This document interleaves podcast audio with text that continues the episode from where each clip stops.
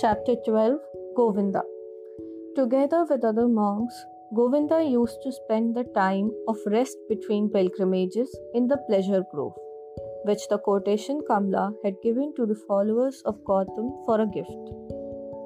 He heard talk of an old ferryman who lived one day's journey away by the river and who was regarded as a wise man by many.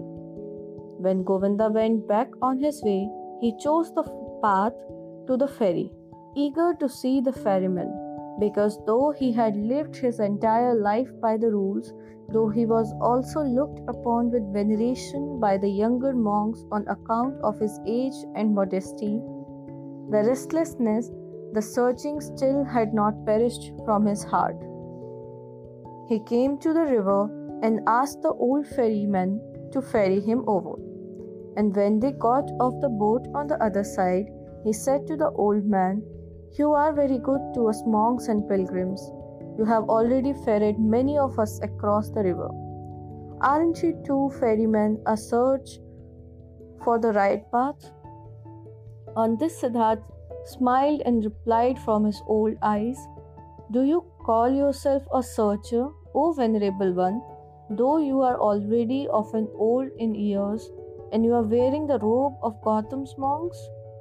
It's true I am old, spoke Govinda, but I haven't stopped searching. Never I will searching. This seems to be my destiny. You too. So it seems to me you have been searching. Would you like to tell me something, O honorable one? On this, Siddhartha replied, What should I possibly have to tell you, O venerable one? Perhaps that you are searching for too much? That in all that searching you don't find the time for finding? How come? asked Govinda.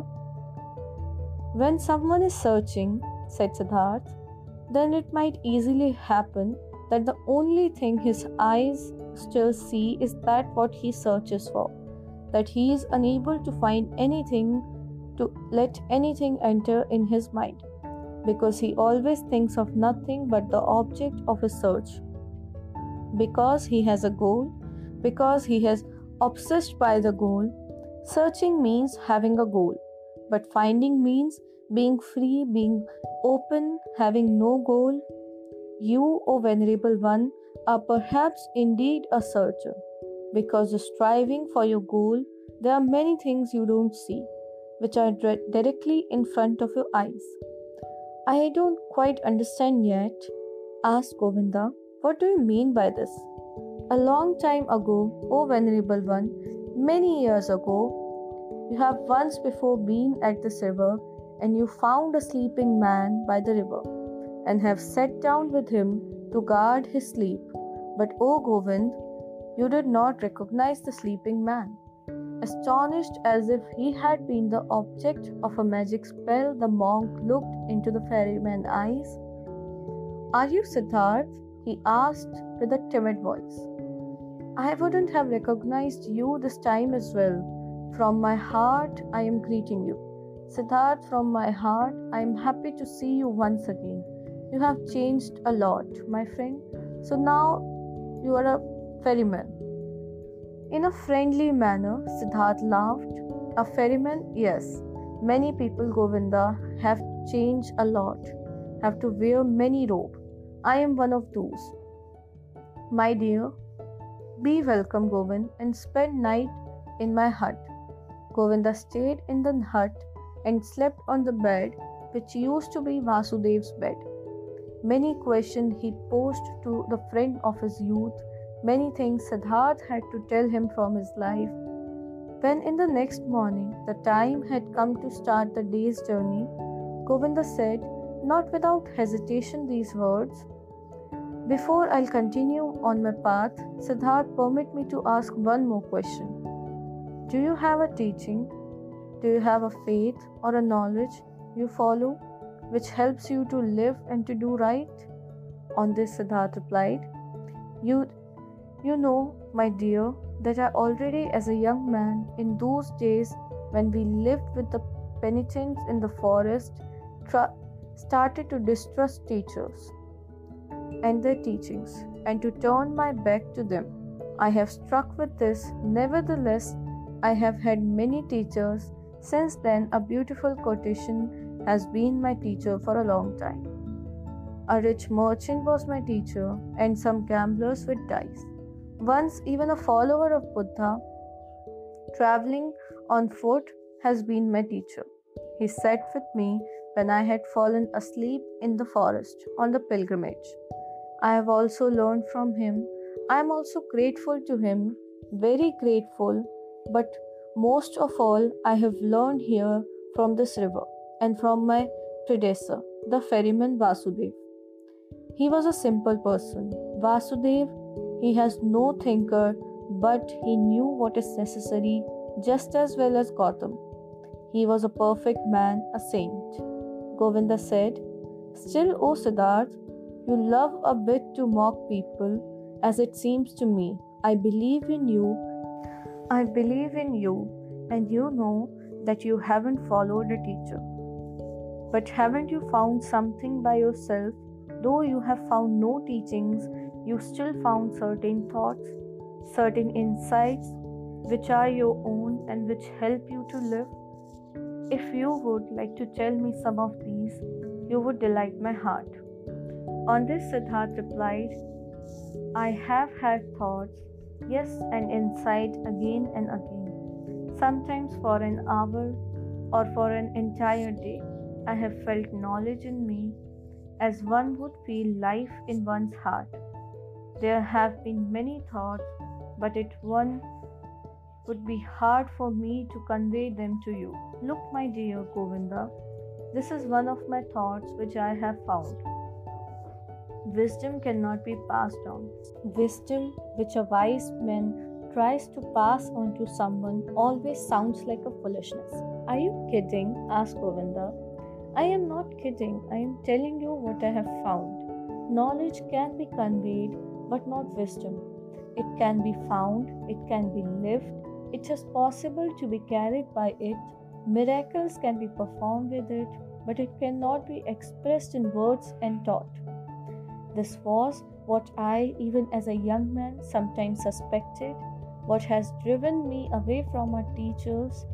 I have found a thought, Govinda, which you will again regard as a joke or foolishness, but which is the best thought I have. It says, the opposite of every truth is just as true. That's like this. Any truth can only be expressed and put into words when it is one sided. Everything is one sided, which can be taught, which thought and said with words. It is all one sided, all just one half, all lacks completeness, roundness, oneness. When the exalted Gautam spoke in his teachings of the world, he had to divide it into sansar and nirvana, into deception and truth, into suffering and salvation. It cannot be done differently. There is no another way for him who wants to teach. But the world itself, what exists around us, inside of us, is never one sided. A person or an act is never entirely sansar or entirely nirvana. A person is never entirely holy or entirely sinful. It does really seem like this because we are subject to deception as if time was something real. Time is not real. Govinda, I have experienced this often and often again. And if time is not the real, then the gap which seems to be between the world and, inter- and the eternity, between suffering and blissfulness, between evil and good, is also a deception. How come? Govinda timidly asked. Listen well, my dear, listen well. The sinner, which I am, which you are, is a sinner. But in times to come, he will be Brahma again. He will reach the Nirvana I will be Buddha, and now see, these times to come are deception, are only a parable. The sinner is not on his way to become Buddha. He is not in the process of developing, though our capacity of thinking does not know how to else picture these things. No, within the sinner is now and today already the future Buddha. His future is already there. You have to worship in Him, in you, in everyone the Buddha, which is coming into being, the possible, the hidden Buddha. The world, my friend Govinda, is not imperfect or on a slow path towards perfection. No, it is perfect in every moment. All sin already carries the divine forgiveness in itself. All small children already have the old person in themselves. All infant already have death. All dying people, the eternal life. It is not possible for any person to see how far another one has already progressed on his path. In the robber and dice gambler, the Buddha is waiting. In the Brahman, the robber is waiting. In deep meditation, there is possibility to put time out of existence, to see all life which was, is, and will be as if it is was simultaneous, and there everything is good, everything is perfect, everything is Brahman. Therefore, I see whatever exists as good. That is to me like life, sin like holiness, wisdom like foolishness. Everything has to be as it is. Everything only requires my consent, only my willingness, my loving, my requires agreement to be good for me, to do nothing but work for my benefit, to be unable to ever harm me. I have experienced on my body and on my soul that I needed sin very much. I needed lust, the desire for possessions, vanity. I needed the most shameful despair in order to learn how to give up all resistance, in order to learn how to love the world, in order to stop comparing it to the same world I wish. I imagined some kind of perfection I had made up, but to leave it as it is and to love it and to enjoy being part of it. These, O oh Govind, are some of the thoughts which have come to, into my mind. Siddharth bent down picked up a stone from the ground, weighed it in it, his hand. This here, he said, playing with it, is a stone and will, after a certain time, perhaps turn into soil and will turn from soil into a plant or animal or human being. In this past, I would have said, the stone is just a stone. It is worthless, it belongs to the world of the Maya. But because it might be able to become also a human and a spirit in the cycle of transformation, therefore I also grant it importance. Thus, I would perhaps have thought in the past, but today I think this stone is a stone, it is also animal, it is also a God, it is also Buddha. I do not venerate and love it because it could turn into this or that, but rather because it is already and always everything. And it is this very fact that this is the stone that it appears to me now and today as a stone. This is why I love it. And I can see the worth and purpose in each of its vein and cavities, in the yellow, in the green, in the hardness, in the sound it makes when it knocks at it and the dryness or wetness of its surface. There are stones which feel like oil or soap, and others like leaves, others like sand, and every one is special and praise the Om in its own way. Each one is Brahman, but simultaneously, and just as much, it is a stone, as oil or juicy. And this is this very fact which I like and regard as wonderful and worthy of worship. But let me speak no more of this. The words are not good for secret meaning. Everything always becomes a bit different as soon as it is put into words, get distorted a bit a bit silly. Yes, this is also very good and I like it a lot. I also very much agree with this that this what is one man treasure and wisdom always sounds like foolishness to another person. Govinda listened silently. Why have you told me this about the stone? He asked hesitantly after a pause. I did it without any specific intention, or perhaps what it meant was that love, this very stone, and the river, and all these things we are looking at, from which we can learn. I can love a stone, Govinda, and also a tree or a piece of bark. The, these things and these things can be loved. But I cannot love words. Therefore, teaching are no good for me. They have no hardness, no softness, no color, no ages, no smell, no taste. They have nothing but words.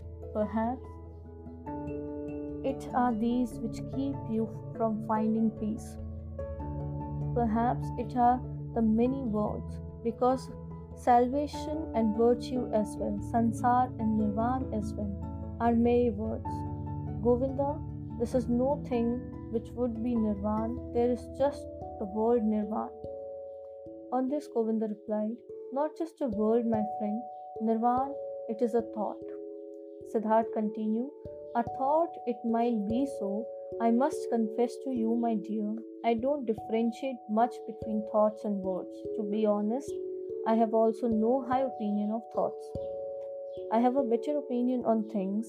Here on this ferry boat, for instance, a man has been my predecessor, a teacher, a holy man, who has for many years simply believed in the river, nothing else. He had noticed that river spoke to him, he learned from it, educated and taught him. The river seemed to be a god for him. For many years, he did not know that every wind, every cloud, every bird, every beetle was just as divine and knows just as much and can teach just as much as worship river. But when this holy man went into the forest, he knew everything, knew more than you and me, without teachers, without books, only because he had believed in the river. Govinda said, but is that what you call things actually something real, something which has existence? Isn't it just a deception of the mind, just an image, an illusion, or stone, or your tree, or your river? Are they actually reality? This too, spoke Siddharth. I do not care very much about. Let the things be illusions or not. After all, I would then also be an illusion and thus they are always like me. This is what makes them so dear and worthy of veneration for me. They are like me, therefore I can love them, and this is now a teaching you will laugh about. O Govind seemed to me to be the most important things of all. To thoroughly understand the world, to explain it, to despise it, may be things great thinker do. But I am only interested in being able to love the world, not to despise it, not to hate it, and me to be able to look upon it, and me and all beings without love, and admiration and great respect. This I understand, spoke Govind, but this very thing was discovered by the exalted one to be a deception. He commands benevolence, clemency, sympathy, tolerance, but not love. He forbade us to tie our heart in love to earthly things. I know it, said Siddharth. His smile shone golden. I know it, Govinda. And behold, with this, we are right in the middle of the thicket of opinions, in the dispute about words. For I cannot deny my words of love in a contradiction and seeming contradiction with Gautama's word. For this very reason, I distrust in words so much. For I know this contradiction is a deception. I know that I am in agreement with Gautam. How should he not know love? He who has discovered all elements of human existence in their trans- transformation in their meaninglessness and yet love people thus much. To use a long, laborious life only to help them, to teach them, even with them, even with your great teacher, I prefer the thing over the words. Place more importance on his act and life than on his speeches, more on the gesture of his hands than his opinions. Not in his speech, not in his thoughts, I see his greatness only in his actions in his life. For a long time, the two old men said nothing. Then spoke Govinda while bowing for a farewell. I thank you, Siddharth, for telling me some of your thoughts. The partially strange thoughts, not all have been instantly understandable to me. This being at it may I thank you, I wish you to have calm days. But secretly he thought to himself, this Siddharth is a bizarre person. He expresses bizarre thoughts, his teachings sound foolish, so differently sound exalted one pure things, clear, purer, more comprehensible, nothing strange, foolish, or silly he contained in them. But different from his thoughts seemed to me Siddharth's hand and feet, his eyes, his forehead, his breath, his smile, his greeting, his walk.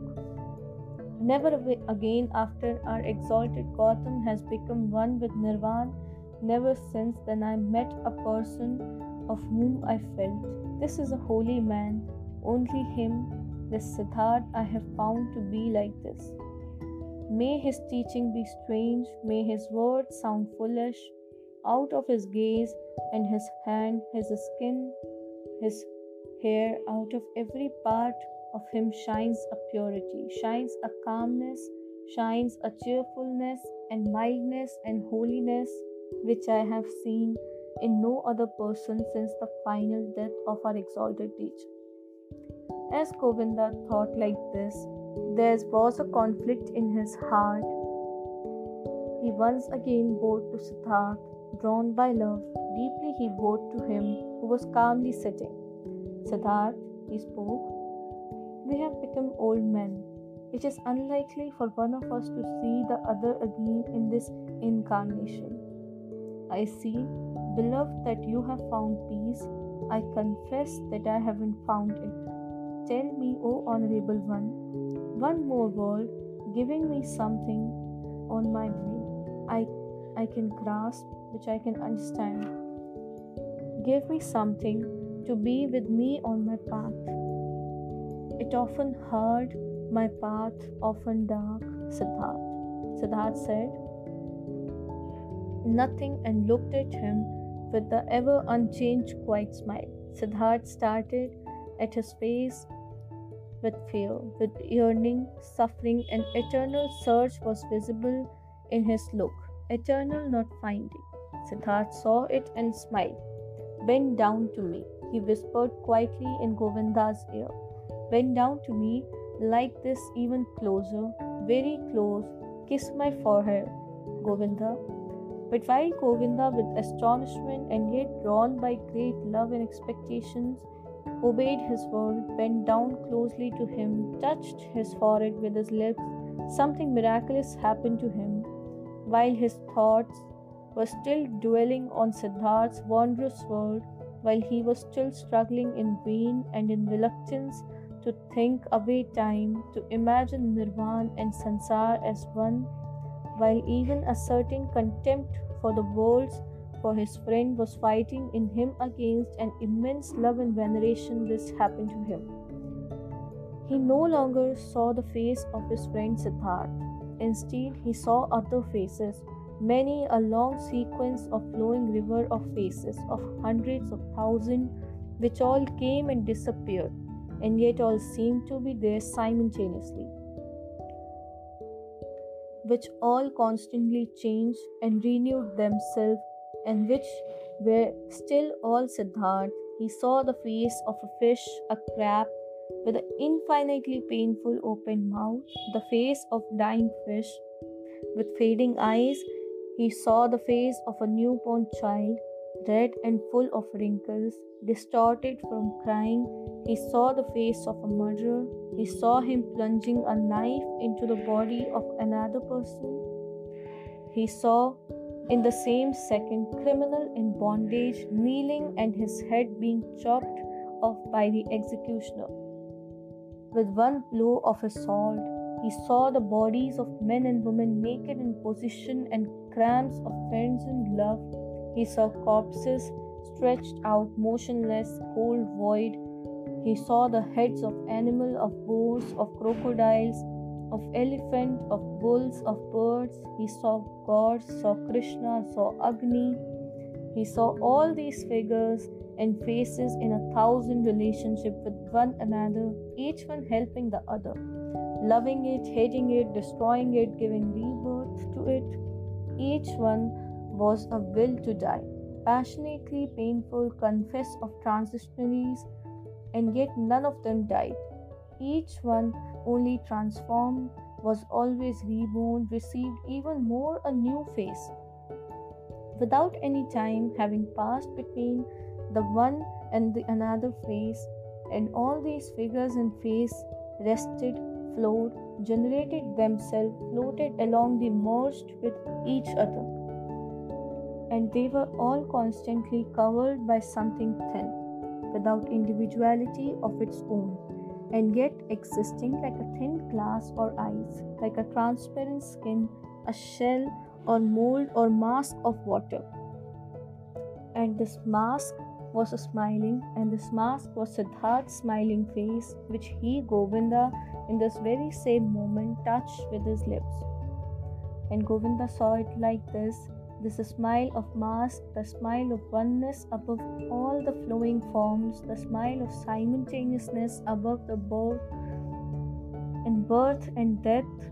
This smile of Siddharth was precisely the same, was precisely of the same kind as the quiet, delicate, impenetrable, perhaps benevolent, perhaps mocking, wise, thousandfold smile of Gautam the Buddha, as he had seen it himself with great respect. A hundred times like this, Govinda knew the perfected one are smiling. Not knowing any more whether the time existed, whether the vision had lasted a second or hundred years, not knowing any more whether there existed a Siddharth, a Gautam, a me, and a you, feeling in this innermost self as if he had been wounded by a divine arrow, the injury which tasted sweet, being enchanted and dissolved in his innermost self. Govinda still stood for a little while, bent over Siddharth's quiet face, which he had just kissed which he had just been the scene of all manifestations, all transformation, all existence. The face was unchanged. After, under its surface, the depth of the thousandfoldness had closed up again.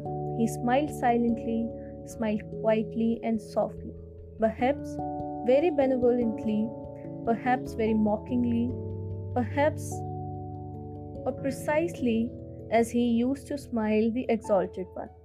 Deeply, Govinda bore tears he knew nothing of ran down his old face. Like a fire burned the feeling of the innermost, intimate love, the humblest veneration in his heart. Deeply he bowed, touching the ground before him, who was sitting motionlessly, whose smile reminded him of everything he had ever loved in his life what had ever been valuable and holy to him in his life. By this, Govinda's a glimpse of Nirvana, the chapter 12 ends, and here's the book ends. And uh, it's been a lovely journey, and I thought it's about only Siddharth, but it's not about only Siddharth, it's about everyone who is living in this world, who is running behind something, who is rejecting something and only looking for one thing. And there's different folds of it.